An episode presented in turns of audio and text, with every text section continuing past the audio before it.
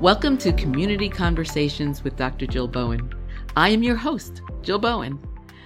The Department of Behavioral Health and Intellectual Disability Services, DBHIDS, has created this podcast to spotlight community members across the city to discuss important issues such as addressing experiences of trauma, achieving equity in delivering behavioral health services, and engaging community members in all aspects of our work. It is a framework that we call, for short, TEC, T-E-C, addressing trauma, achieving equity, and engaging community. Each month, one of my community conversations will highlight the extraordinary work of advocates, champions, leaders, and everyday citizens working to advance behavioral health and wellness programs and support for people across Philadelphia. Thanks for joining the conversation.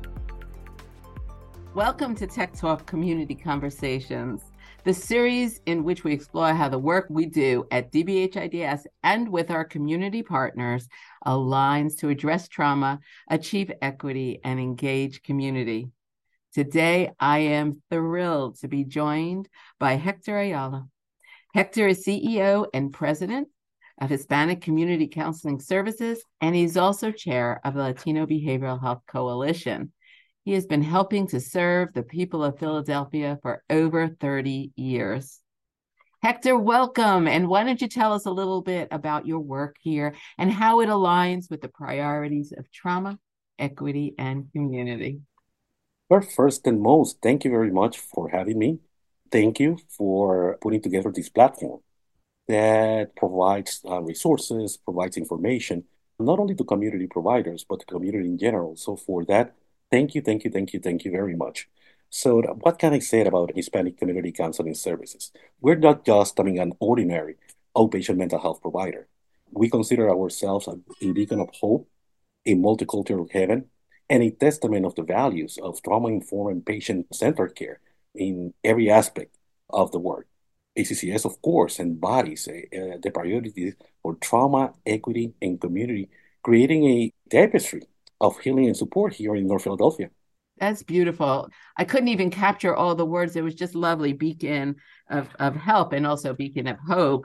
And really the value or a testament of the value of trauma-informed work, because let's talk for a little bit about the trauma that is experienced by people that we serve. Well, one thing that I have to say that when we talked about trauma, ACCS's approach in mental health care transcends the boundaries of language or culture. We stand for a multicultural sanctuary where individuals from diverse backgrounds can find understanding and services in a way that accommodates to their needs and to their wants. It's difficult in the mental health field when you're trying to actually come up with an approach that can satisfy individuals. So again, what we have done in conjunction with the Department of Behavioral Health and Intellectual Disabilities is that we have met people where they are. We come up with approaches that are made for them, and we pair them with the right professionals in order to address such difficult things as talking about trauma. So when I reflect in the work that we have done and the goals that we have put in front of us as a community organization and outpatient provider, I can share with you many success stories about how the implementation of some of these approaches have GL results, in immediate results in our community. For example, from the top of my head, I can think about, I'm going to call her Maria for the sake of privacy and confidentiality. She was a survivor of domestic violence who carried the weight of trauma for many, many years. She always hesitated to seek help until she discovered that we had a trauma-informed counseling program here. To make the story short, our dedicated therapist provided her a safe and empathetic space for Maria, and in which she was able to share her experiences. Through these tailored therapeutic approaches, which I mentioned earlier, Maria not only began to heal, but she became an advocate for other women here in the community. Mm-hmm. So that's just, when we talked about healing trauma, that's just one example. That's a beautiful example. That's really puts a human face and experience on the incredibly impactful work that you do through your organization and also through the coalition. So let's talk for a minute, because you are definitely highlighting the inclusivity of your approaches for the community as a whole. You're talking about meeting people where they are, whatever language they speak, you are there, whatever trauma they've experienced, you are there. And also, I think you talk about the treatment approaches, which are very trauma-informed, very trauma-responsive approaches. You also, I know, do a lot of connection to the community work.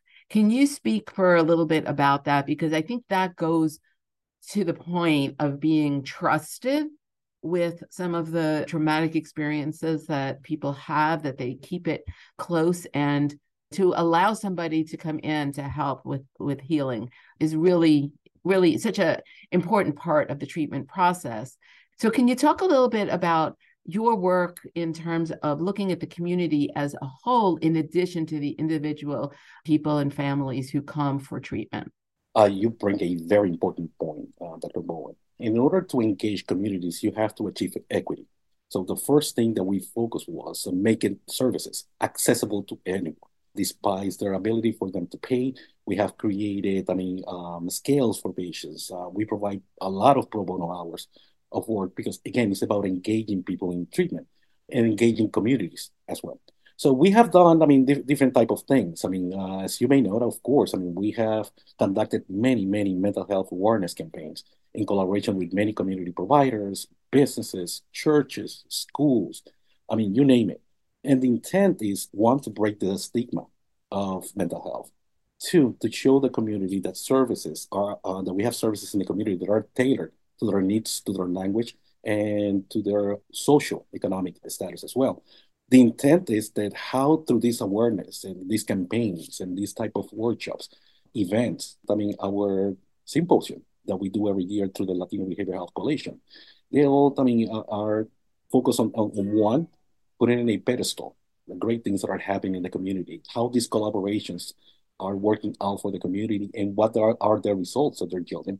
But also, it's a way of connecting communities that otherwise, and they will never have this type of contacts. And it's about not only showing other communities how you can do certain things, but also, how you can also connect communities through services. We have, for example, through these collaborations, we have seen people in Erie, Pennsylvania, through one of our partners that is working on the west part of our state. So, that's just one example. The collaboration that we do also in South Philadelphia. But, it's just a culmination of when we put together these events, having hundreds of people participating, engaging, smiling, sharing with their families. That's what we consider what community engagement means and how we measure the effectiveness and the success that we're having in that sense. So we do know healing happens in the community and healing happens with the community, through the community, but you're embodying that. And it's really quite beautiful, the way in which you embody that. And you work on every possible level. You clearly think three-dimensionally and four-dimensionally about the work. It was a wonderful experience to walk through your facility and talk to the staff that work here. Many of the staff who've been with you for a really long time, the passion and the commitment and all of the challenges of the community that you break down the barriers one after another, you just break down barriers to access through engagement and just talking with some of the folks and them saying, why they're there. And it really is that internal sense of community, that sense of family from a provider view. And then you take that out almost like in concentric circles. So I'm impressed with the way, you work with the agency and then you take it wider to the community as sort of a natural way in which to engage folks in healing. And then through the coalition, you take it another level wider to the wider community, especially the Latino community. And then you take it wider beyond across the state. I know you've taken it internationally. It is really working at every possible level. So when we talk about engaging community, I see it in bold letters because it is an embodiment of your entire approach. And so when we talk about trauma, and the trauma that folks who come to us for healing, and we talk about inclusion and equity, and we talk about engagement, it's really, I would say, CET instead of TEC. It's you're very community first, and you define that community in multiple ways, and that brings inclusion and breadth to your work. Thank you for those kind words. But again, I think that you're right, you mentioned this earlier, the success that we have as an organization, not only providing outpatient mental health services in North Philadelphia to over 3,500 patients, but also combining forces with other 7 members of the Latino Behavioral Health Coalition has given us the opportunity to reach over 40,000 families and individuals on a yearly basis. These are, we are located as a coalition in every single zip code here in the city. So what we're doing is taking advantage of those opportunities that we have, combining forces with these providers that are making great things and creating great programs in each corner of the city, and trying to enhance that, trying to put that on a pedestal, try to copy these approaches. I mean, if we see that it's working with X, Y, and Z, why not applying that here in our community? So this is why now, I mean, our work has taken us internationally.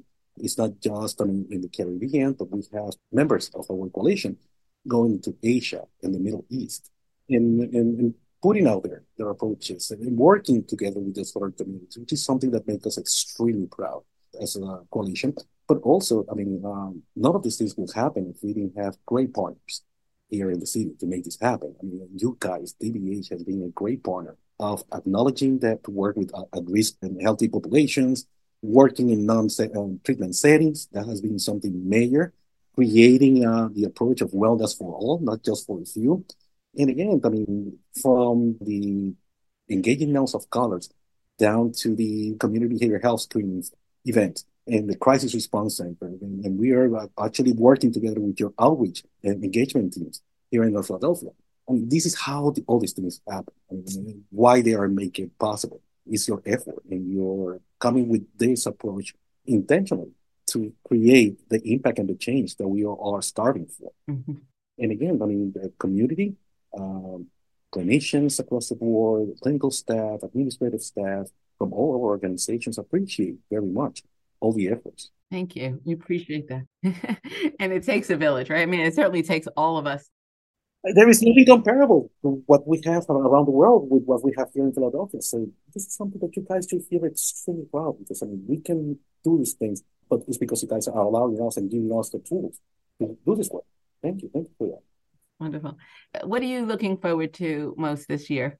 Well, first and most, I mean, we're aiming to expand our reach to impact further all other communities and other individuals. We plan to enhance our trauma-focused interventions, increase our cultural competence as well. We have seen, I mean, how collaborating with communities that are not only Spanish have benefited us in learning how to reach these communities and these individuals.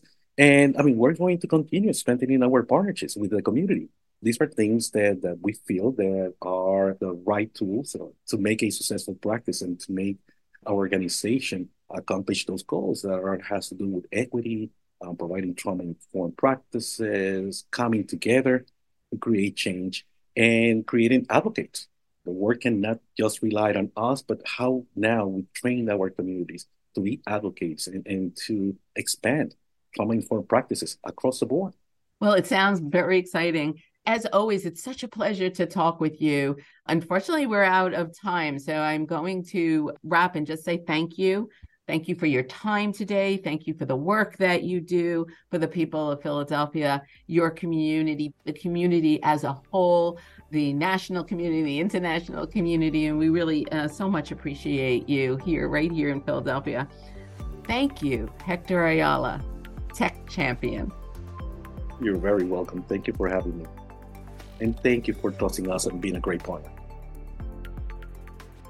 Thanks for listening today. To find out more about my guests and the work they are doing in the community, please visit the DBHIDS website at www.dbhids.org, where you can find out more about our work to address trauma, achieve equity, and engage community, as well as check out behavioral health resources available through our department at our Healthy Minds Philly website at healthymindsphilly.org.